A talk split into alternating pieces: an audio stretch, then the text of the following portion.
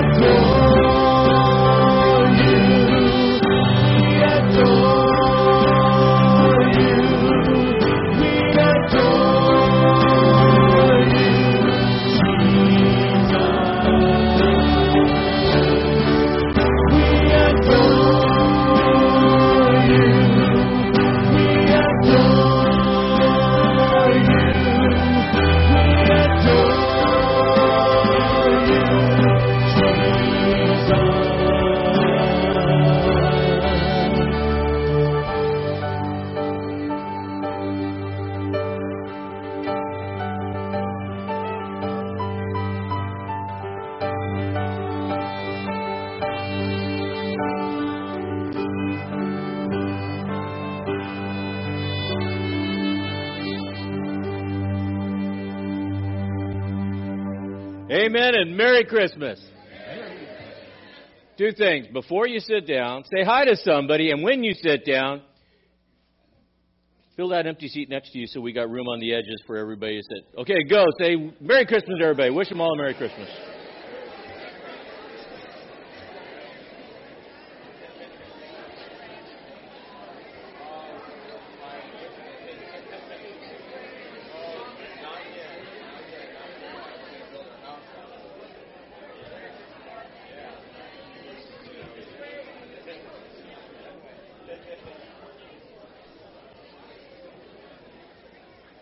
Awesome.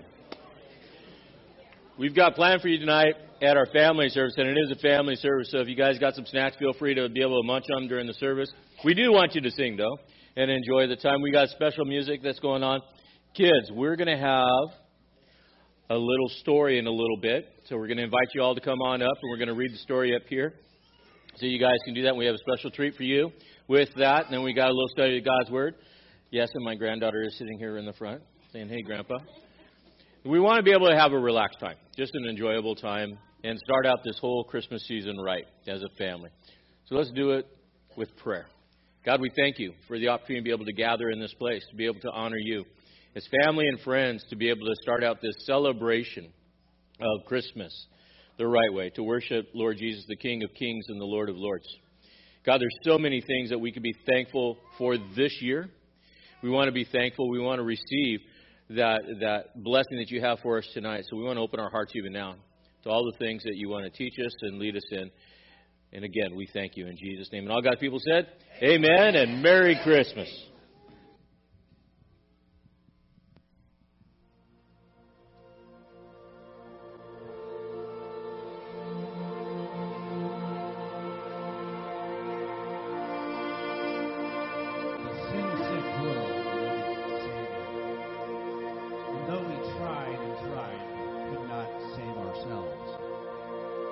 God, in His infinite wisdom, provided a way.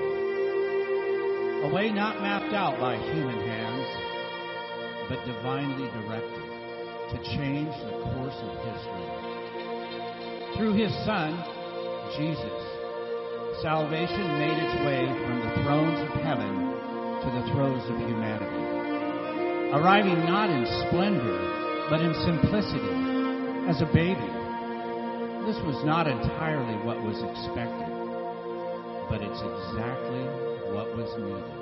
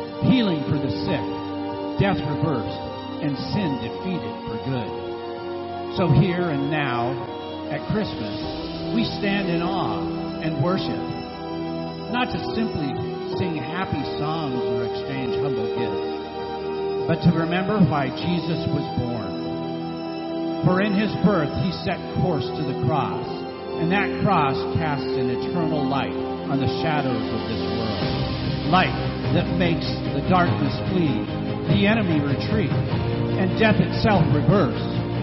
We worship today because salvation is ours through Christ Jesus, the baby born to die, born to save the world and overcome the grave.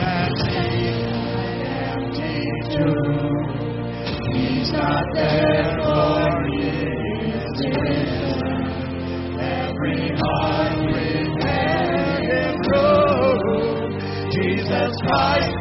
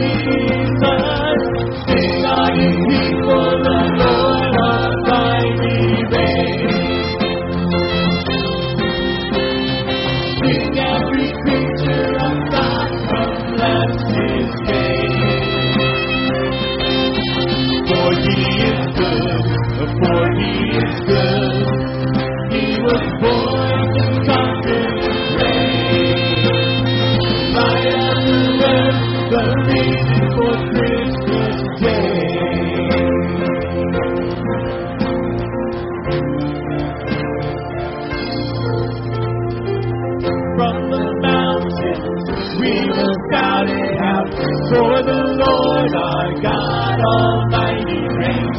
He is with us. He is with us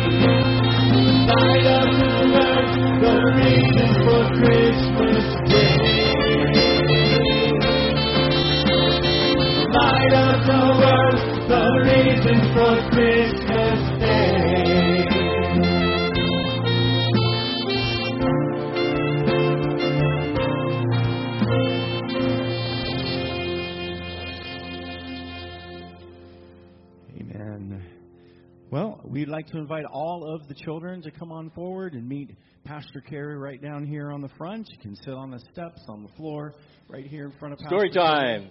Come on down, kids. Kids of all ages. You can get your candy cane.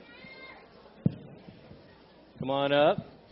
You guys can see Miss Shelby and grab a candy cane. I got a great story for you guys tonight.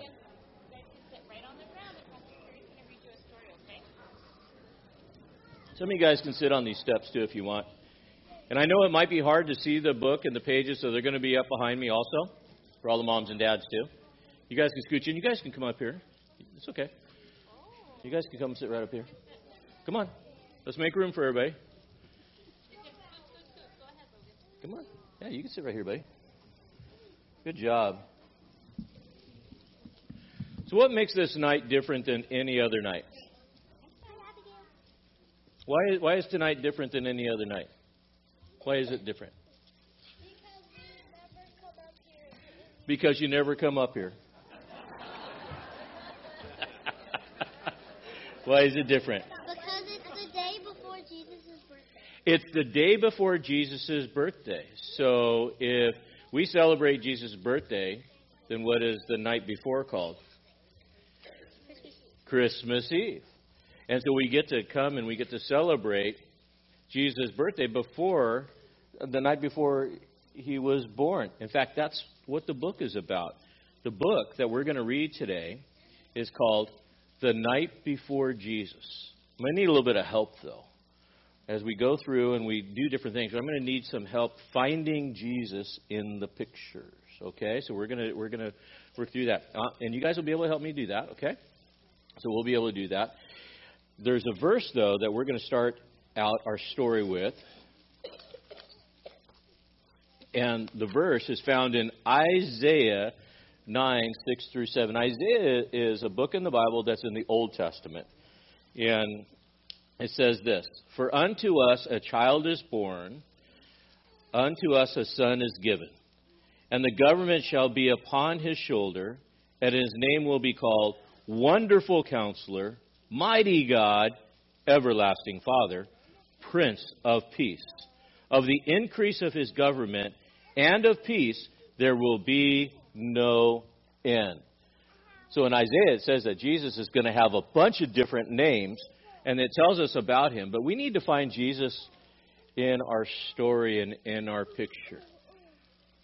Twas the night before Jesus when all through the earth every creature was stirring for a baby's new birth. The people were looking straight up and then down, to the left and the right, both in the country and the town. Can you show me where baby Jesus is? Can you find him? Where is he? Point. He's in her belly. She's in her belly. It's in her belly. Whose belly? Oh, Mary's. I was hoping it wasn't the donkey's belly. That's Joseph. That's a good good catch. All right. Some faces were watching far out in the sky, believing God's Son would be soon coming by. In Bethlehem, children snug in their beds with dreams of olives and figs in their heads. Do you guys dream about olives and figs? No. I hope not. Well, can you find baby Jesus in the picture? Where is he? Still in Mary's tummy. All right.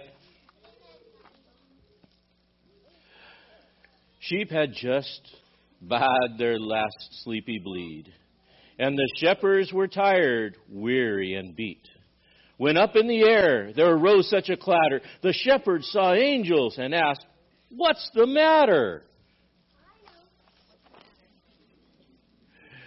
They jumped to their feet and they stood straight and tall. They saw thousands of angels and heard angels call. It sounded like glory, looked bright as can be.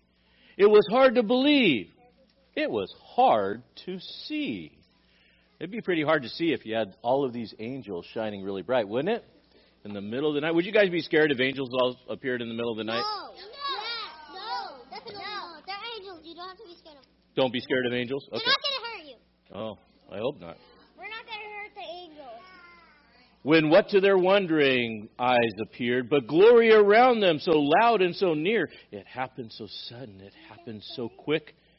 Was it real? Was it true? Or was it a trick? No. No.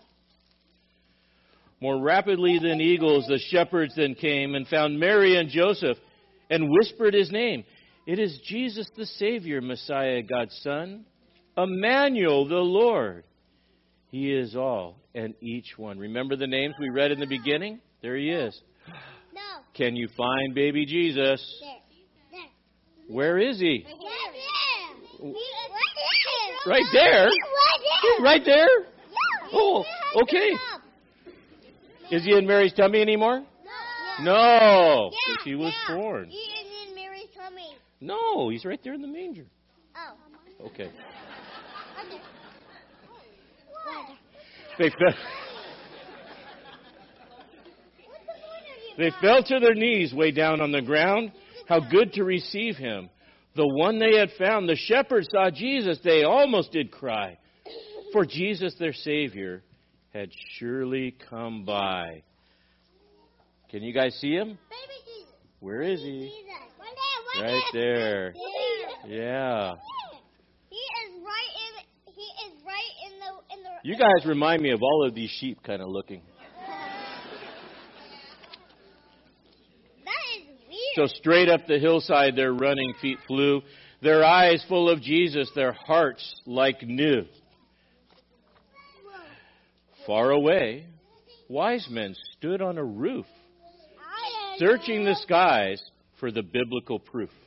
Night after night they hunted with care for a sign of God's love in some stars up there. Would the stars tell about God's love? No. No. The Bible said to go look in the stars. They were looking. These were wise men. What were they looking for? Jesus. Baby Jesus. Jesus. There each one shouted, Out in the east! And there mounted their ha- with haste their two humped beast. What's a two humped beast? Camel. A camel. Camel. Camel. One wise man with gold had a little round tummy. The frankincense wise men smelled yummy, yum, yummy. The gift of rare myrrh had been packed in a can, for Jesus would need it when he was a man. Have they found baby Jesus yet? No. Are they looking for baby Jesus? Yes. Yep. How are they going to find baby Jesus? What are they using? The star. Following a star. They were soon filled with questions from head to head to toe. They asked, "Where is the king? We truly must know." They traveled so long and traveled so far and followed their hearts and they came to the star. They came to this king and they couldn't find him. They couldn't find baby Jesus. Each face of the wise men was grim for a while. Can you show me a grim face? What's your grim face? Okay. Then slowly each cheek turned to a smile. They saw that God gave his son to the earth, and they took up God's gift, putting theirs on the earth. Can you find baby Jesus now? Yeah. Is he baby Jesus, or is he like a little child Jesus? Child Jesus. Because it took it took almost two years to go find him. That's a long time of looking for him. He's at your house? Yeah. Okay. No, it's not. No. It's everywhere. There was no more to do. There was no more to say. This was God's world, and this was God's day.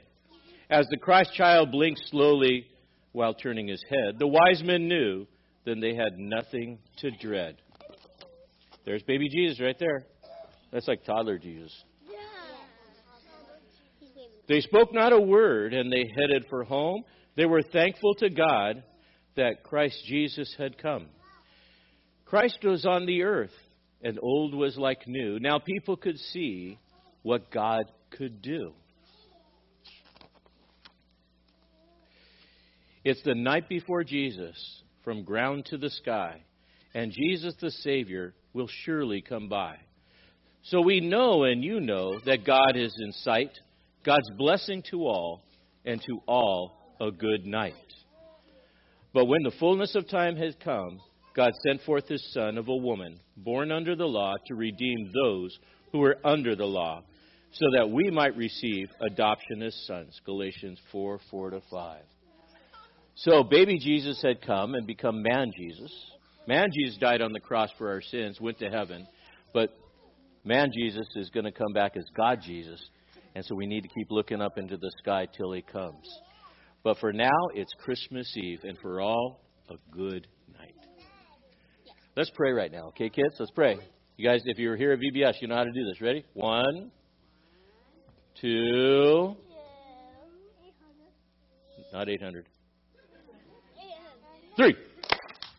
Dear Jesus, we thank you for the gift that you give to us, the gift of life. We thank you for the gift of love. And we're going to learn tonight that we can celebrate you, Lord Jesus, in everything we do. In Jesus' name. And all God's kids said, Amen and praise Jesus. Merry Christmas. All right, you guys can scoot off to your seats. Take your suckers with you, please. Merry Christmas.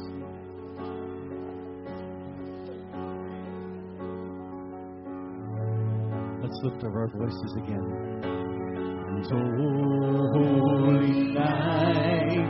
The stars are brightly shining.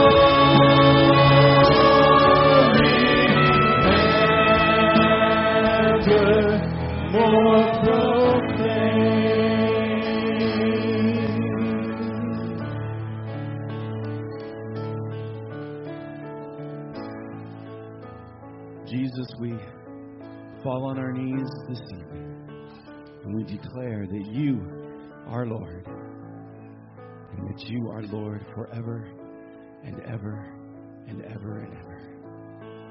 All the power and all the glory goes to your name, and we worship you as our Lord and as our Savior this evening.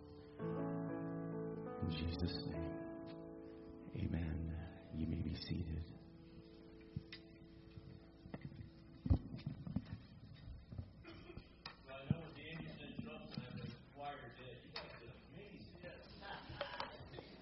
Wow. We think about Christmas and we think about being able to, to celebrate, there's a word that we use often, and it's rejoice. Now, I, I did a little search. Do you know the word rejoice shows up 9,700 times in the Bible? Think about that. 9,700 times. And it's used in a lot of different contexts within this. It's a common word that reflects joy and happiness and, and, and to be able to do that, you know, when you, you, you finally catch a keeper sturgeon, you rejoice. Finally. Or when they actually open sturgeon season, that would be nice. But when you think about this, this idea of this word rejoice, we use it in a lot of different contexts. We rejoice when a child is born. We rejoice when our team wins.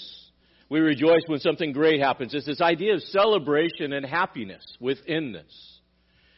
It's also used in a hymn that we're familiar with. This hymn, O Holy Night. And the stanza is this O holy night, the stars are brightly shining. It is the night of our dear Savior's birth. Long lay the world, note, in sin and error pining, till he appears, and the soul felt its worth. A thrill of hope. The weary world rejoices. Why? For yonder breaks a new and glorious morn. Those are words that we sing often because it's a very familiar Christmas carol, but when we think about the meaning behind the, this word and the context that's within this, it, it's a time of celebration because a life that is in the midst of darkness is now seeing a little glimmer of light, some hope. Something is going to change. It's a reminder that life is going to be fresh and new. And that's what we look forward to in Christmas. It reminds us of a birth, of a newness of life, that we can rejoice. And every year we get together here on, on, on the 24th and the 25th and we celebrate this newness of life. We remind ourselves that we don't have to be stuck in this weary, dreary world forever. This yonder breaks, this new morn. And it's all because of what Jesus has done. And so we rejoice. As a church family, we get together every Sunday and we rejoice. Why? Because Jesus has radically changed our life within us. Charles Spurgeon once said this A rejoicing heart soon makes a praising tongue. Think about that. A rejoicing heart soon makes a praising tongue. Where does that joy come from? It comes from the heart. You can't force it. It's something that comes from within that, that comes without it's something that, that is is hard to control when you're rejoicing. Which puts at odds something that the Apostle Paul wrote in Philippians 4 4. He said this in Philippians 4 4, he said this Rejoice in the Lord always, and again I say rejoice. Now, when I read that, it sounds like a command. It actually is. Rejoice in the Lord always. And again I say rejoice. Well, how can a person rejoice when their life has hit the skids? When we think about this, this difficulty in the world, how can a person rejoice in the midst of pain, sorrow, suffering, and sadness? Have you ever been in that place of darkness where somebody comes to you and, and, and tragedy has happened and you're in the midst of that sorrow, that, that suffering, and someone comes up to you and they say, Oh, just cheer up. Oh, let me punch you.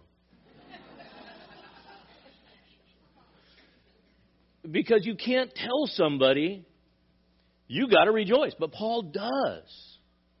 Paul says, Rejoice. Rejoice in the Lord. Rejoice. And, and you got to understand the context where he says, he says, rejoice in the Lord. That changes things. He doesn't say rejoice in your circumstance, rejoice in your sorrow, rejoice in the surroundings that, that's falling apart around you. That's not what he says. So, what does he mean? Rejoice in the Lord. We cannot always rejoice in our circumstances. We can't always rejoice in our sorrow. We can't always rejoice when the doc comes in and says, I'm sorry, you have terminal cancer. I'm sorry, the loved one that you've spent your life with is dying. We can't rejoice in the fact that a parent had just lost a child or somebody had just lost their job. We can't rejoice in those things.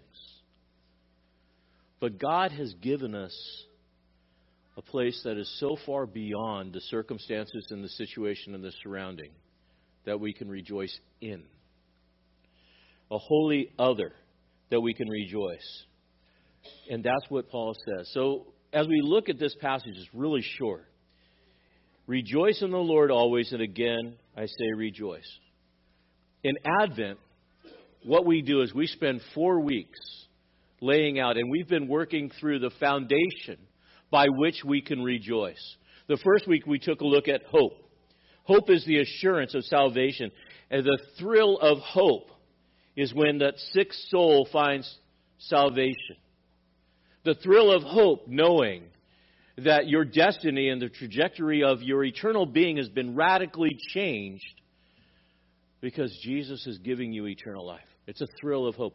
It would be equal as having terminal cancer and the doc coming in and saying, hey, you know what? Your cancer's gone. We can't find it. Would you rejoice over that? Absolutely, you would. It would be something that would come out of you that you couldn't even hold in. Why? Because it's the thrill of hope that you have a long life in front of you to be able to be in that place. Then the next week we looked at peace. Where does that peace come from? It's not peace in this world, but it's peace in the holy other that Jesus has overcome this world. Is this world screwed up? You guys don't sound too convinced. You like this place? It's messed up. There is wars and rumors of wars and fights and all of these things all over the place. There is no peace in this world. But we can rejoice because Jesus has overcome this world. There isn't anything that will keep Jesus down or keep Jesus out that Jesus cannot control. I can have peace in that. I can have a peace that the Bible says that passes all understanding that will guard or garrison my mind. And while the world's falling apart, Middle East is going crazy, and all of these different things, I can be at peace. Why? Because I read the end of the book.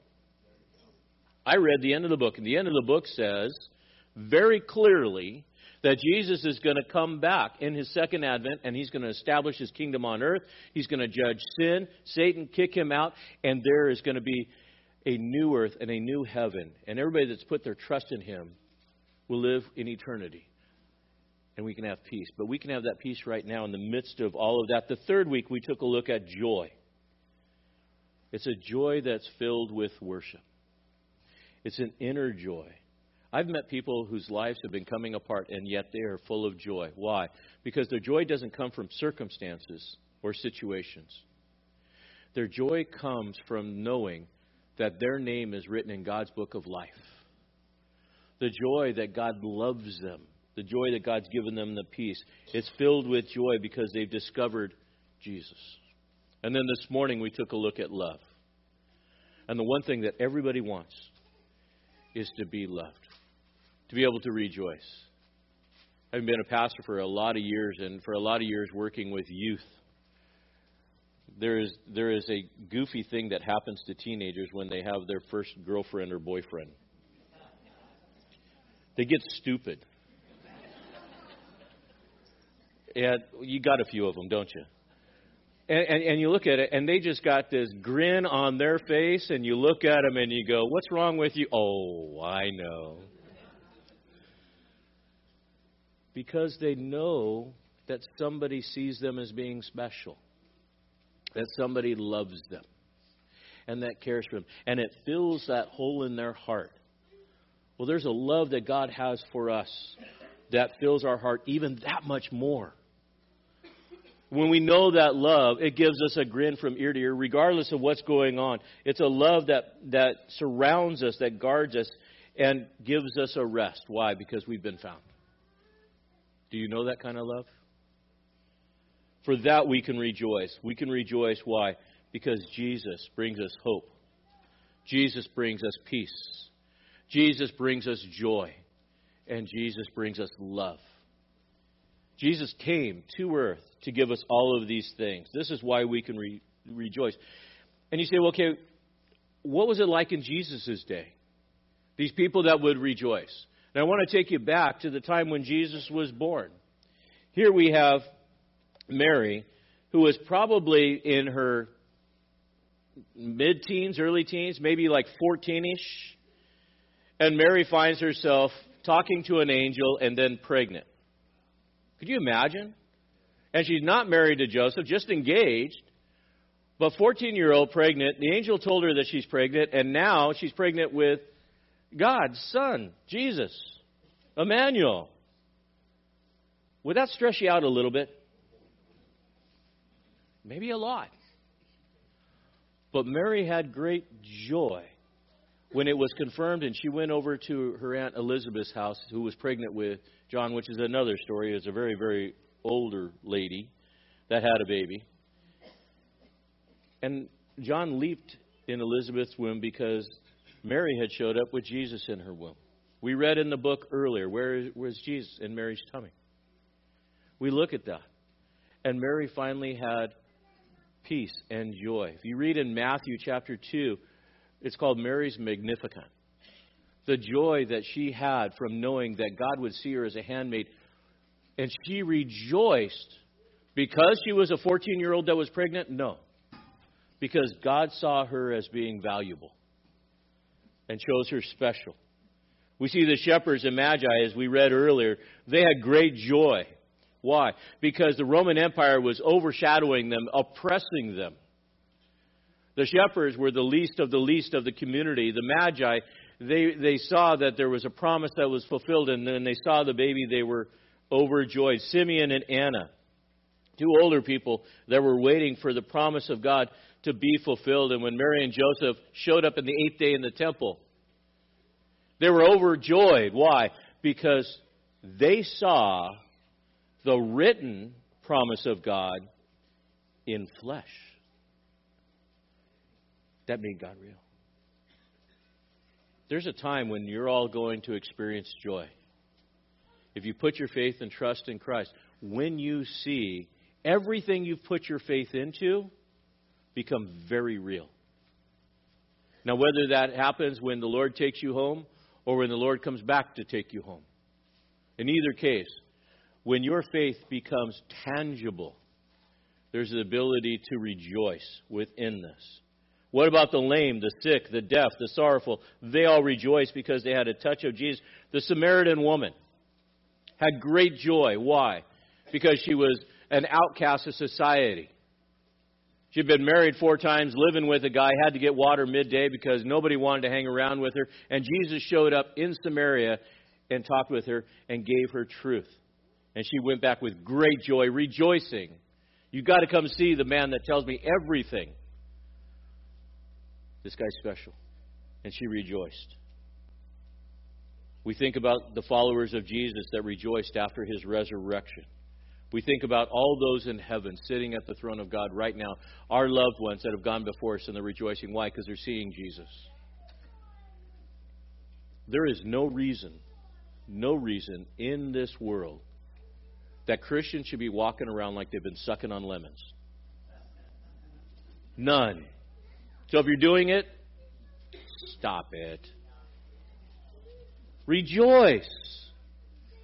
Now, in this world, you're going to have tribulation, but Jesus said what? Be of good cheer. Why? I've overcome the world. Do you know there isn't anything in this world that by its own power can rob you of joy? And you can give it up. But no. But what about in our day? I got to thinking about this. What about the weary single mother? She rejoices when she finds rest in God's provision. Matthew chapter 11, 28, where Jesus says, Come unto me, all who are weary and heavy laden, and I will give you what? Rest. What about the weary soul that's in bondage under addiction? Jesus brings them freedom. John chapter 8, verse 36. So if the Son makes you free, you will be free in what? Indeed. What about the weary soul in isolation and loneliness? When Jesus provides his presence through the power of his Spirit indwelling in you and gives you that personal presence. Matthew 28, verse 20b says, I am with you until the end of the age. What about the mentally weary? That struggles with their mental disease and, and having a hard time just coping with life. Jesus promises that mental peace. In John 14, 27, he says this Peace I leave with you, my peace I give to you, not as the world gives to you. Do not let your heart be troubled, nor let it be fearful. Why? Because the peace of Christ comes in and dwells within our heart. What about the one that's wearied of grief and sorrow? They can rejoice when Jesus turns their sorrow to joy. John 16:22. Therefore, you too have grief now, but I will see you again, and your heart will rejoice and no one will take your joy away from you. When does the grieving heart find joy? When they see Jesus. And it's a joy when you see Jesus that can never be lost, never be stolen, never be taken away because you're focusing on Jesus. Why? Because He's overcome the world, because He's always present with you, He always provides for you. Don't let things rob you of your joy. Jesus has given us an unconditional blessing of eternal hope, eternal presence, eternal joy, a peace that passes all understanding. He came and was born to do that, to give you that peace. Paul goes on and he says, Rejoice in the Lord always. It's a command, it's a repeated command. He says it twice. Why? Because we're knuckleheads. rejoice in the Lord always. And again, I say rejoice, just in case you didn't hear me the first time. But it's a command. That tells me the fact that the ability to rejoice is not based on a feeling, it's based on a fact. It's not based on an emotion, but it's based on a truth. So, how do I rejoice always in the difficult circumstances? I've got to preach the joy of Christ in my heart. I've got to put my joy in Christ and not in anything else. I got to I got to find joy in what God's given us. We have the ability to rejoice in a lot of different things. Some of you maybe have had the opportunity to finally get that brand new car that you wanted. Right? You get it and you rejoice and you're so joyful over having that brand new car until somebody hits it. Or you come out of Safeway or Walmart and somebody has put a scratch in it or a dent in it. You know, you're the one that gets the brand new car that parks it all the way down at the end. And you come out and somebody's parked next to you. What are you doing? Get away from my car. We can rejoice because we have a brand new relationship. We think it's a lifelong relationship until that person breaks our heart. You can rejoice because you receive a financial windfall, but then the money goes away. Paul says to rejoice always. Why? Because God is always good, God is always kind, God is always loving, God is always giving, God is always has your best interest in mind. God cares for you all the time. So we don't put our rejoicing in things that are, are temporal and can go away. We have to put our joy and the ability to rejoice in someone that will never change, that always has our best interest. Someone that, that is not in the circumstances, but above the circumstances and in control of the circumstances. No one took Jesus' life, He gave it for you and for me. He gave it. Why? So that you would know the joy of salvation. We can always rejoice because Jesus will always love you. Jesus will always accept you. Jesus will always forgive you. And Jesus will continue to do that until he receives you because Jesus' promises are always true. And we can rejoice in that. We can rejoice in Jesus because we have eternal life. In John chapter 1, verse 4, and these aren't my words, these are Jesus' words. In, in John, it says this it says, In him was life, and the life was the light of men. And that life is irrevocable. Romans 11:29 says, "For the gift of God and the calling of God are irrevocable." You say, "Well, Cary, you don't understand. I, you know, I asked God to forgive me of my sins. But I messed up again. And I really screwed up. I think God changed his mind and he, he's, he's not going to accept me. Here's the, here's the deal you are saved by grace through faith, not of works, so that you can't boast about it. If you can't work your way in, you can't work your way out. What God says is true is true, and His promise that you are saved by faith is irrevocable. You can't change it. And God doesn't change his mind on you. It's a gift in the ability to find joy in the possible, but what you thought was impossible. To be able to be in that place to know that I can look beyond this world to eternal life. Why? Because what you rejoice in is the holy other. It is God and the work that He did. And is not under anything in this world. We need to find our joy in the Holy Other, in Jesus. And not anything in this world. And do not let anything in this world rob you of your joy.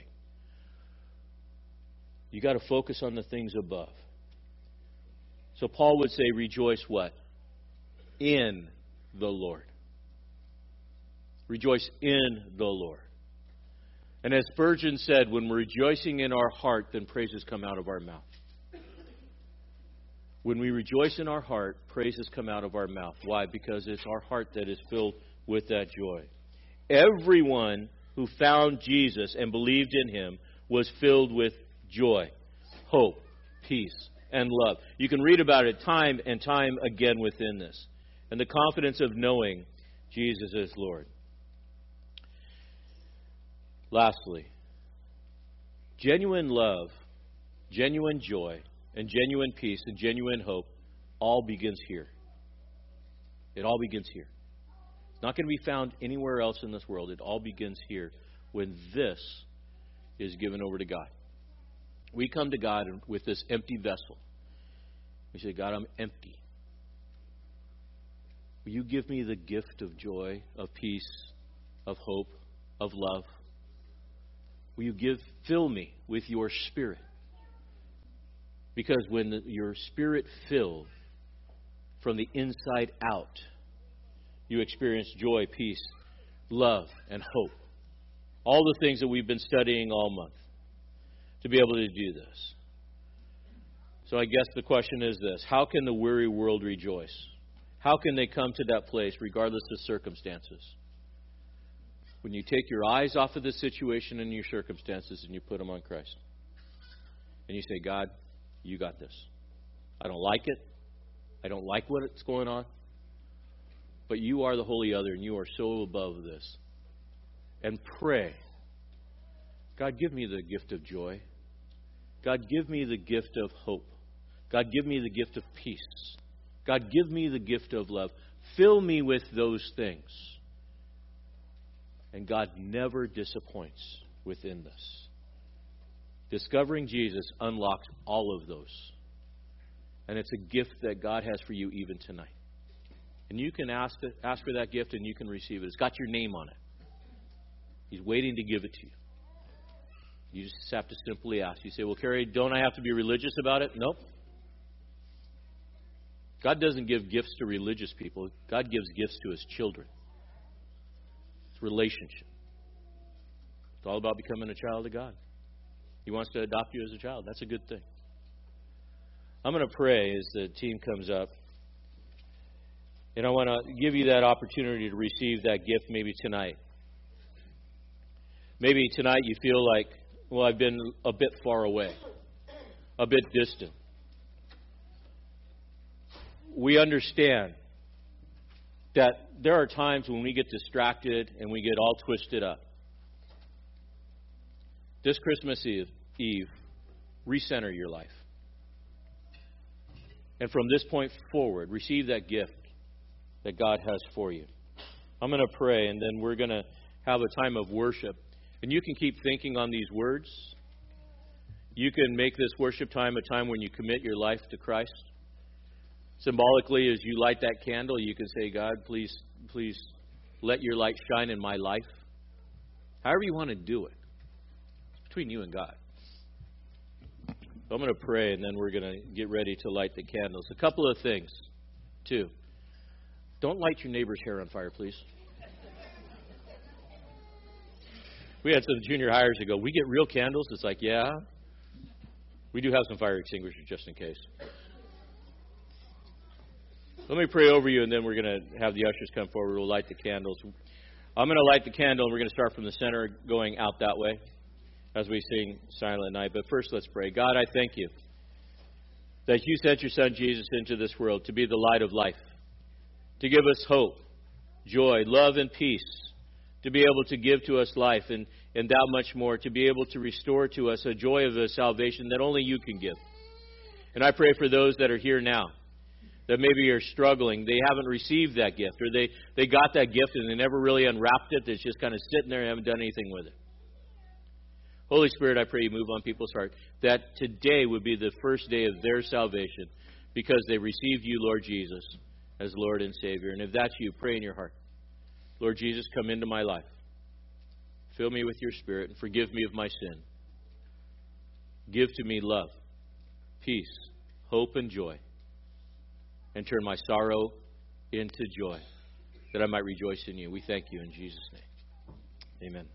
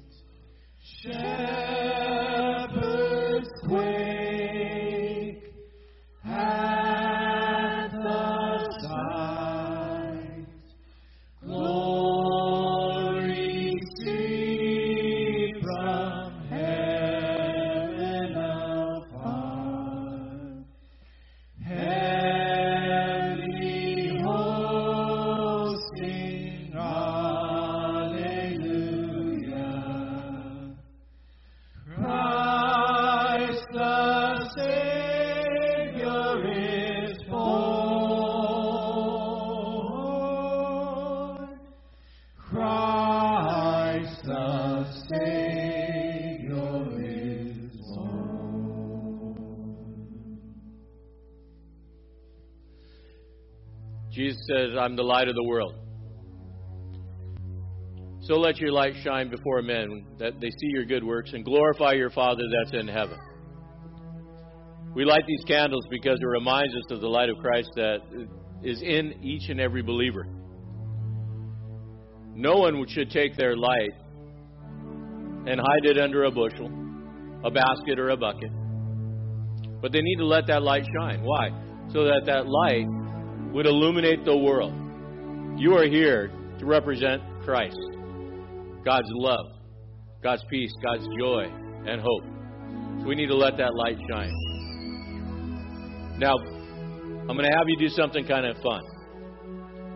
Look around and just look at the ceiling, and, and you'll see just a, a, a, dimly lit ceiling. But I'm going to ask on the count of three that you raise slowly your candles up and see what happens when you sh- let that light shine up. One, two, three.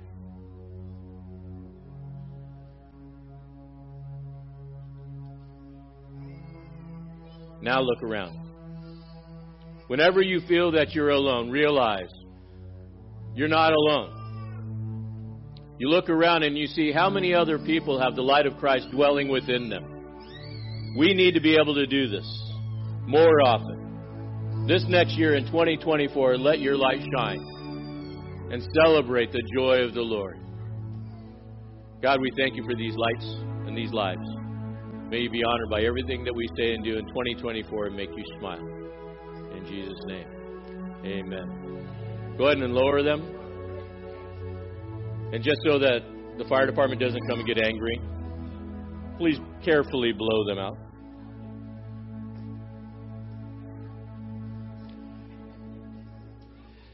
We want to thank you guys for joining us. It's been a blessing to be able to have you here. Please feel free to enjoy the refreshments outside. Yeah, and you can drop the candles off in the back. And may you have a very Merry Christmas. Thanks for joining us in the study of God's Word with Pastor Cary Wacker. We'd love to have you join us in person for worship each Sunday morning at 9 a.m. or 10:45 a.m. We also meet Wednesday nights at 6:30 p.m. Warren Community Fellowship is located at 56523 Columbia River Highway in Warren, Oregon, between Scappoose and St. Helens. For more information about Warren Community Fellowship or about WCF Ministries, call us at 503 397 4387. And don't forget to like us on Facebook.